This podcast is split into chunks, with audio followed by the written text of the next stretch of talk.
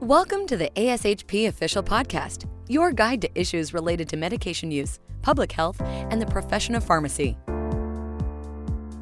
Thank you for joining us for Therapeutics Thursdays podcast. This podcast provides an opportunity to listen in as members to sit down to discuss what's new and ongoing in the world of therapeutics.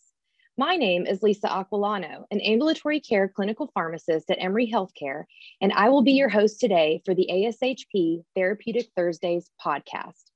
With me today are Dr. Catherine Fuller, the ambulatory care clinical pharmacy specialist at the Emory University Hospital Midtown Center for Viral Hepatitis, and she specializes in hepatitis B and hepatitis C. We also have Angie Cox, certified pharmacy technician and medication access specialist in Emory University Hospital Midtown's Department of Pharmacy. Also joining us today is Nicole Chang, physician assistant at the Emory Healthcare Department of Transplant Hepatology and Center for Viral Hepatitis, who specializes in liver transplant, cirrhosis, and hepatitis C. And finally, joining us is Dr. Ryan Ford, the medical director of Emory's Center for Viral Hepatitis. Thanks for joining us today, Dr. Fuller, Dr. Ford, Nicole, and Angie. Let's get started talking about today's topic integration of pharmacy services in an interdisciplinary telehealth environment. Dr. Ford, can you start us off by describing the multidisciplinary viral hepatitis clinic at Emory? Sure, and thanks for having me today. So, hepatitis C affects close to probably eight or nine million people in the United States and uh, you might see lower numbers recorded, but it's felt that uh, we don't account for a lot of the patients um, with hepatitis C, such as the homeless population, incarcerated, et cetera. And so it's probably closer to 8 million patients. And uh, now that we have a multitude of different drugs that are a cure for hepatitis C, it's, it's more important than it's ever been to identify the patients who have this disease and offer them a cure. Traditionally, it was extremely hard to get patients, number one, to be screened. Number two, once they were screened, to actually have a confirmatory test to prove that they still have the virus. And number three, to then actually be referred to a specialist who is interested or willing in treating patients. And so now that we have cures, we really need to get out there and, and screen the masses and improve the ability to actually have these patients see a specialist and be cured. And so, if you think about the numbers I just told you, there's not that many hepatologists in the country.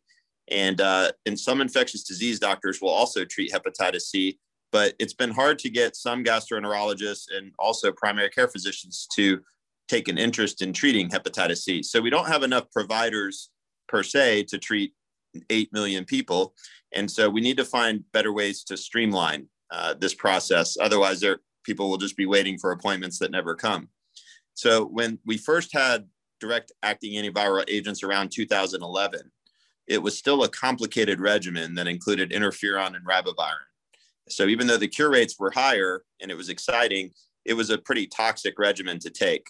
During that time, we knew that if we were going to reach high success rates, we needed to do a sort of a multidisciplinary approach. And so we created a education class at that very point around 2011 here at Emory and that included a pharmacist and myself who would actually teach the class and we would have patients come in and there'd be about eight or 10 patients with family members. And we would go over education about hepatitis C, the complex regimen that we had at that time, the triple therapy uh, with the new protease inhibitors plus interferon and ribavirin. And we were very successful in achieving high cure rates as high as 85%, which was higher than the registration trials at that time because we worked together in a multidisciplinary manner. Now, that was pre COVID as well. Well, once the treatment became simpler and we could treat patients without interferon uh, with medications such as Harvoni, um, Epclusa, Mavyret, et cetera, we realized that it's much easier to treat and we can treat more people, um, really all people with hepatitis C. It was very hard to find someone who wasn't going to be a good candidate. And so we didn't need to do the education classes per se, where patients had to come in um, because that was not always easy to do. But we did create a hepatitis C multidisciplinary clinic that any of the hepatologists at Emory if we saw a patient with hepatitis C that we wanted them to be treated, which was almost everybody, we would then streamline them to the hepatitis C clinic here at Emory that was run by Dr. Fuller or Dr. Aquilano, whoever the pharmacist was at the time. And we also had Jenna Farrar with us early on. And uh, Nicole Chang has been our uh, PA who has helped run this clinic with the pharmacist. So once a hepatologist, we have seven of them at Emory, refers the patients to the Center for Viral Hepatitis. Nicole and Catherine, or whoever our pharmacist was at the time, would run with it. They would get the prior approval for whichever medication we chose. They would educate the patient. The medications would be delivered to the patient's home. They would do follow up labs, adherence, and essentially be cured. And then they could be sent back to the referring hepatologist if they needed ongoing care. So if a hepatologist was too busy to really, you know, go through that entire process, it was very simple. If they saw someone that needed treatment, they referred them to the Center for Viral Hepatitis. And it became just like a, lot of other diseases, a multidisciplinary sort of one-stop shop is what we wanted to create. And it's been very successful thus far. So we were able to take what used to be a 50% no-show rate for referrals for hepatitis C treatment to just about everybody that comes through Emory that needs treatment is going to get that treatment. Thank you for that overview, Dr. Ford. Um, Nicole, can you tell us more about your role and your experiences in the clinic? Yes, thank you, Lisa. Thank you, Dr. Ford. Um, first off, I just want to say that I'm very thankful to be part of our multidisciplinary viral hepatitis clinic, um, as we're really able to provide excellent comprehensive care to our patients. And as Dr. Ford had said, once a patient has been referred to our center, we set up a meeting with myself, the physician assistant, the pharmacist, and our nurse team. From there, we are able to initiate the process of ordering their medications, have any necessary paperwork for insurance or grants filled out at the time while they are in clinic. We are able to go over in detail the process of their treatment answer questions about their chronic liver disease, and arrange for any further diagnostic testing that may need to be done, such as FibroScan ultrasound or labs, both of which can be done while in our clinic. Lastly, we discuss the schedule and expectations for the patient regarding follow-up labs and return clinic visits. As a multidisciplinary clinic, we are able to streamline their care and allow for almost all their needs to be met at, a one, at one time. Thank you, Nicole and Dr. Ford, for describing the clinic and your roles. It's really interesting to hear how you maximize the use of each person on your team. Dr. Fuller and Angie, can you tell us how clinical pharmacy services are an integral part of the interdisciplinary care of the patients in the clinic? We'll start with you, Dr. Fuller. Thank you, Lisa. So prior to COVID, I would see patients face to face with our physicians and mid level providers in our viral hepatitis or hepatology clinics. And during these visits, I would usually provide the medication education for patients starting new hepatitis B and hepatitis C treatments, perform medication profile reviews, answer any drug related questions, and certainly make clinical interventions. When I was not seeing patients face to face, I conducted Hep C and Hep B clinical follow ups via telephone. And so for Hep C patients, I would usually touch base within two weeks of starting treatment and every 30 days while on treatment.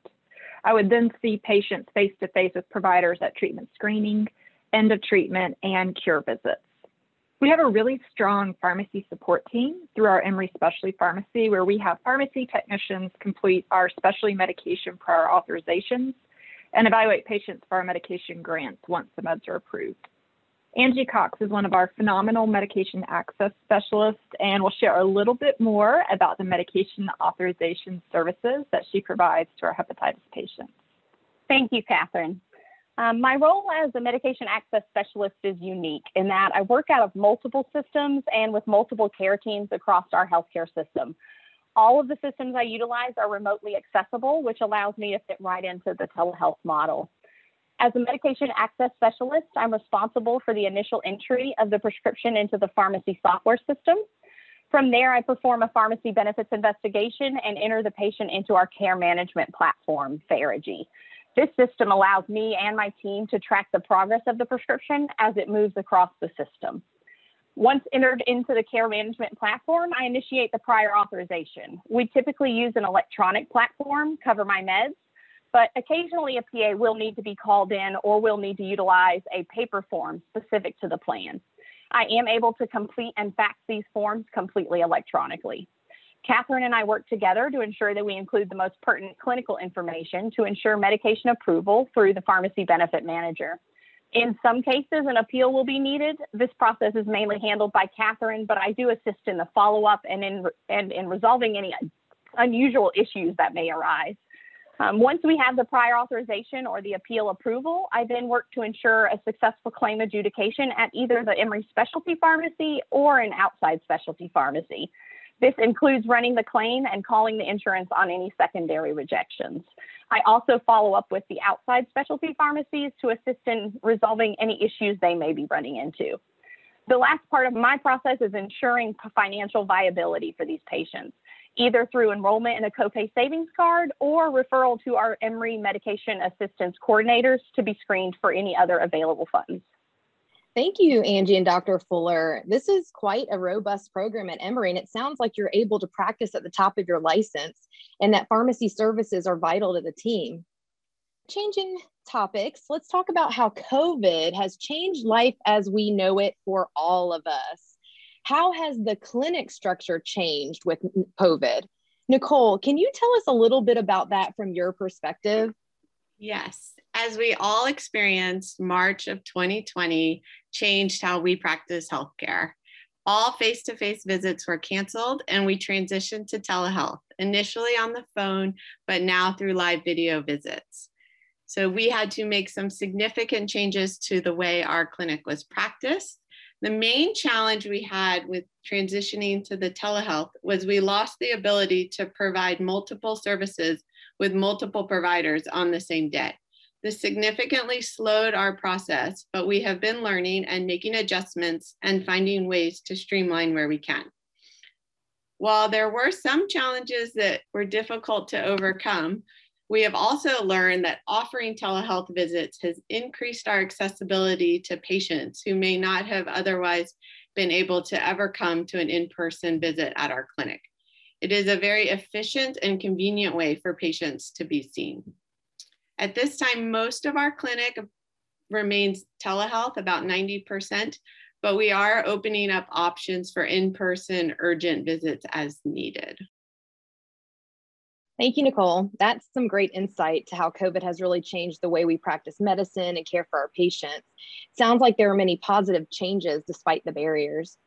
Dr. Fuller, can you describe the integration of pharmacy services into the telehealth model described by Nicole? Clinical pharmacy services really moved from a mix of face to face and telephone clinic to a majority telemedicine clinic. Providers predominantly see patients via video, though they will conduct telephone visits if patients are unable to connect via video. So they will initiate a three way call. The provider normally sends me a link. I'll join second. We will talk about any clinical interventions, or I may um, reach out to them through our internal messaging platforms ahead of time with recommendations. At that time, we'll then add the patient onto the call. At the end of the call, after the clinician is done with the visit, I will go ahead and stay on with the patient and follow up on any medication education that's required, any um, medication questions that the patient has. Once this is completed, we both move on to calling the next scheduled patient. But while I'm on the call and completing the pharmacy task, the mid-level or physician is able to chart and work through their notes, and then we're able to move together to the next patient on the list. Thank you, Dr. Fuller even though COVID has changed the way you interface with patients, it sounds like you've risen to the challenge to be able to offer exceptional and efficient patient care during this time. The next question is for Dr. Ford and Nicole. Um, what are some clinical and operational challenges in telehealth, and what strategies have you taken to mitigate them? Dr. Ford, we'd like to start with you. Sure. So, the first thing that that needs to be said about anytime you change a model of practice is what about the third party payers? So when COVID hit, the third party payers were open to reimbursing us fully for telemedicine visits as you would for a normal visit. And that has continued to be the case. So as long as that continues to be the case, I think telemedicine is here to stay in some capacity because there's a lot of pros and a few cons to it. And so ultimately, I think we'll end up with a hybrid model of still having telemedicine options for some patients and still having some of the traditional face to face time. So, one thing that operationally is important to understand is we're also a large center where we get referrals from out of state in the Southeast. So, we're in Georgia, but we do see patients from Alabama, Tennessee, North Carolina, South Carolina, and even Florida. So we did have to obtain licensing, um, which was sort of temporary licensing during the pandemic to allow us to treat patients who are in those states. And so there were a couple of logistics where sometimes a patient, if they were in a state that you weren't licensed in, you had to kind of ask, is that something we can continue to do? Or you can do the visit, but you're not going to bill for it. So those are a couple of operational things to keep in mind. And we'll have to see what the future looks like. Because if you do go on to need to be licensed in multiple states, that can be pretty laborious in our group of seven or eight hepatologists, we decided to give one state to each provider so that we could just kind of do paperwork for one state. And of course, if someone needs to be seen from North Carolina, then the North Carolina MD could be the one who signs off on that. There is a, a bit of a learning curve for the older generations. You look at hepatitis C, and the largest burden of that disease is the baby boomers, uh, not all of which are tech savvy. Some will surprise you, however. Um, so that is something you have to be willing to adapt. If a internet connection's bad or a patient just doesn't have a smartphone or a computer, then you might have to do a telephone visit. And then you still get into the whole question of reimbursement for that. Nicole can speak to this, but the one challenge is it's great to be able to just reach someone in their home. They don't have to drive from a distance. You can have the same impact through FaceTime on the media but it is sometimes a challenge to get labs and radiology and, and those were things we used to get all at the same time if they came face to face so sometimes you'll see a patient and you don't have the labs to talk about you might have to call them back um, once you direct them with how to get the lab results a challenge for providers is that you have to be on time and it's not that we try to be late but you can imagine if you're scheduled for a telemedicine appointment at 9 a.m but the person you were on with at 8:30 a.m. is going overtime it's different than when you're in clinic and maybe you knock on a door and say, I'll be in shortly. Patients are sitting there ready at 9 a.m. sharp. And if you're not sending a text link or logging in, then sometimes I think they just need to be prepped that it might be a few minutes delayed depending on the patient prior. And so I think those are some of the operational things um, that I've noticed, at least in the last you know year. And I'll go ahead and just follow up a little bit on the clinical challenges that we've had and how we are overcoming them.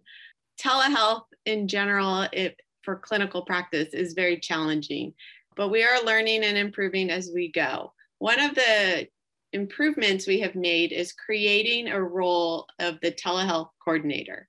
This person helps with the clinic flow that Dr. Ford was just referring to regarding making sure you're on time for your patient.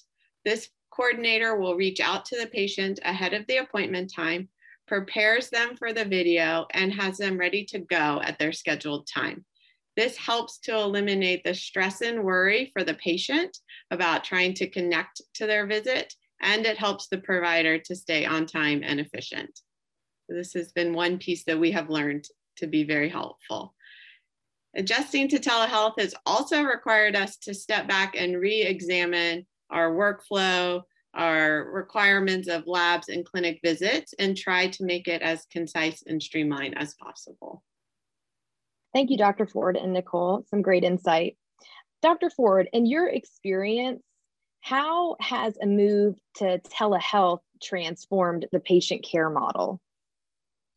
Well, without question, and especially when it comes to viral hepatitis, we're able to reach people that we otherwise would not have reached. Prior to the direct acting antiviral agents. And prior to COVID, frankly, you might have a 50% no show rate if a patient was found to be hepatitis C antibody positive and referred to a specialist. So some of that was social stigma as well. A patient is told they have hepatitis C, they don't have any symptoms. They feel that everyone's going to judge them that, oh, is this because they use drugs, even though that we know that that's not always the case. Um, and so coming up and sitting in a waiting room of a hepatitis C clinic might be a bit unnerving for some patients, but when it's just a text link, uh, Doximity or Zoom call in the comfort of their home, it can be much more private. And so it's rare that we have no shows uh, to these types of appointments. So I haven't looked at the, the total numbers, but my personal experience is I almost never have a patient not show. Uh, whereas in the past, you you always would walk into an in clinic, and whether it was traffic or weather, there would be people who wouldn't show. So I think we're having a bigger impact at, at number one, better adherence with appointments that and seeing people who are referred. I also think that we're able to reach the underserved populations and patients that live a farther distance away. I'll give you an example of a patient, a real patient I saw many years ago, and, and you just think about the logistics of it. Um, again, we're in Atlanta, but South Georgia can be four and a half, five hours away. So I had a patient who was found to be hepatitis C antibody positive. She was told she wanted needed to go see a specialist who happened to be me. And so she drove for five and a half hours, looked for parking in a big city that she's not used to, went through all the process of getting roomed. And I walked in, looked at her records, talked to her a bit and found out she's hepatitis C antibody positive, but we don't know if she actually has hepatitis C. What she needs is a PCR to confirm it. And as it turns out, she didn't even have hepatitis C. The PCR was negative, And that's quite a bit of expense and time and distance that was unnecessary. That easily could have been handled through a quick telemedicine or even a phone call. And so I think that by doing this, it's here to stay. And there's definitely there's patients that are going to prefer this option if given a choice. There's others that do want to be seen and they might want to be, you know, they might live nearby or sometimes there might be a physical exam finding that's going to be important. You know, surprisingly with hepatitis, we use a lot of labs, a lot of imaging. The physical exam can be important, but it's not as crucial as say a cardiologist listening to a heart murmur. A final thing that I'll mention is not only reaching people who are far away or underserved, but think about the busy patient who just can't find the time and yet it's an important diagnosis to address, especially in an asymptomatic disease. So let's use me as an example. Let's say that I was found to be hepatitis C antibody positive. This is just hypothetical. I'm very busy. It's hard enough for me to go get my own annual physical exam, um, but I feel fine. So I'm not compelled because I don't have like a sore shoulder or something. Um, but if I was able to just log into a quick telemedicine with a provider, they tell me to go get a confirmatory test. Oh, it turns out I do have Hep C. They're going to mail me Harvoni I'll take it, I'll cure it, and I'll be done with it, I'm much more likely to comply. And so I think it's very convenient for a lot of different patient scenarios. Thank you, Dr. Ford. I am sure that the patients who previously experienced transportation and other access barriers are welcoming this change. And it sounds like your team is really taking advantage of the positive changes as well as working with the challenges that COVID has introduced. Well, it's a good idea to not only to discuss the impact that telehealth has had on our patients and working environment, but also on our learners. Being an academic medical center, I assume you all teach and precept many learners. How have you effectively integrated students, residents, and fellows into the telehealth model? Dr. Ford? It's a good question. And this is probably the hardest one. And I don't know if we've successfully integrated. I can tell you what my experience is, but I haven't seen any follow-up evaluations over the last year. I haven't worked with a lot of students in this capacity, but certainly we have residents and some fellows who rotate through. Traditionally, they would come and follow you in clinic and kind of see how you interact with patients in person. And then you would have points of discussion that you could teach um, there at the bedside. And so clearly that's that's missing. Uh, and yet you also residents and fellows as they're more advanced in their training need the opportunity to sort of do an encounter on their own not just shadow or follow and so what i've been doing is if i have a clinic of eight patients for a half day session i'll assign four of those patients to the resident or fellow have them sort of you know read up on them and we'll go over any questions they have and then have them initiate the telemedicine visit uh, informing the patient that i will do a follow-up uh, phone call or video afterwards just to uh, see if there's any lingering questions. And that allows the resident to have some autonomy. And then we can have discussion after if there's any teaching points. It's all through the telephone or video. Um, and then the patients um, so far have been fine with me then following up and uh, asking if there's any other questions and just clarifying the plan. That's what we've been doing. I don't know if that's uh, what the residents like. And I have seen some people suggest that you do the telemedicine, but the resident or fellow is in your office behind you. Um, so they're actually seeing how you're interacting, and then maybe that provides a little more conversation time.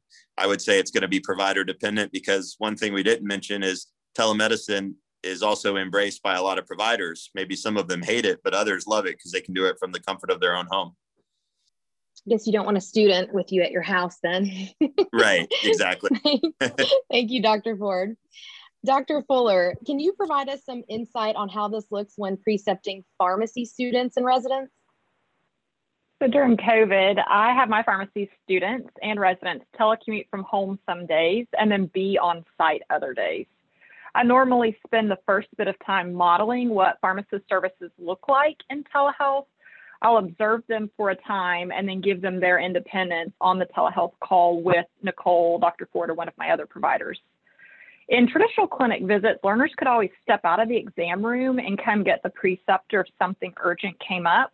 But we found in telehealth visits, sometimes patients are unreachable for follow up calls immediately after, um, especially if they had low bandwidth for the call initially or had a, a call drop. So I found it's very important that learners have access to their preceptor via messaging platforms if something urgent comes up during the telehealth visit. Catherine, what tips would you give to other interdisciplinary models for optimizing student and resident learning on pharmacy ambulatory care rotations? It really starts with having a solid orientation for your learners. I find that learners are more engaged and a lot more successful if I really provide solid groundwork for them early on. I share tips and tricks for successful telehealth encounters and ensure that they have fully charged and compatible electronic devices to log into these telehealth visits. I also talk on um, specific coaching techniques on how to build rapport with providers and effectively communicate with people that they'll maybe never meet face to face on their four or five week rotations. I also let my providers know that I'll have a learner on rotation and arrange a virtual introduction on the first clinic day when we're all in clinic together virtually. On rotation, my learners will message the providers a patient case summary and clinical recommendations in our Microsoft Teams application prior to the patient visit, and then ultimately take my role on the telehealth calls once they're competent. And finally, tailoring the rotation and really providing exceptional support to learners during this unique season of training in COVID 19 is imperative for a successful and rewarding learning experience. That is some vital information we could all use and possibly implement in our own clinic settings. Thank you, Dr. Fuller. That's all the time we have today. I want to thank Dr. Fuller, Dr. Ford, Nicole, and Angie for joining us today to discuss the integration of pharmacy services in an interdisciplinary telehealth environment. Join us here every Thursday where we will be talking with ASHP member content matter experts on a variety of clinical topics. Thank you for listening to ASHP Official, the voice of pharmacists advancing healthcare.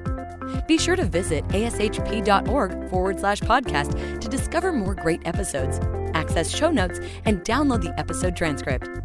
If you loved the episode and want to hear more, be sure to subscribe, rate, or leave a review. Join us next time on ASHP Official.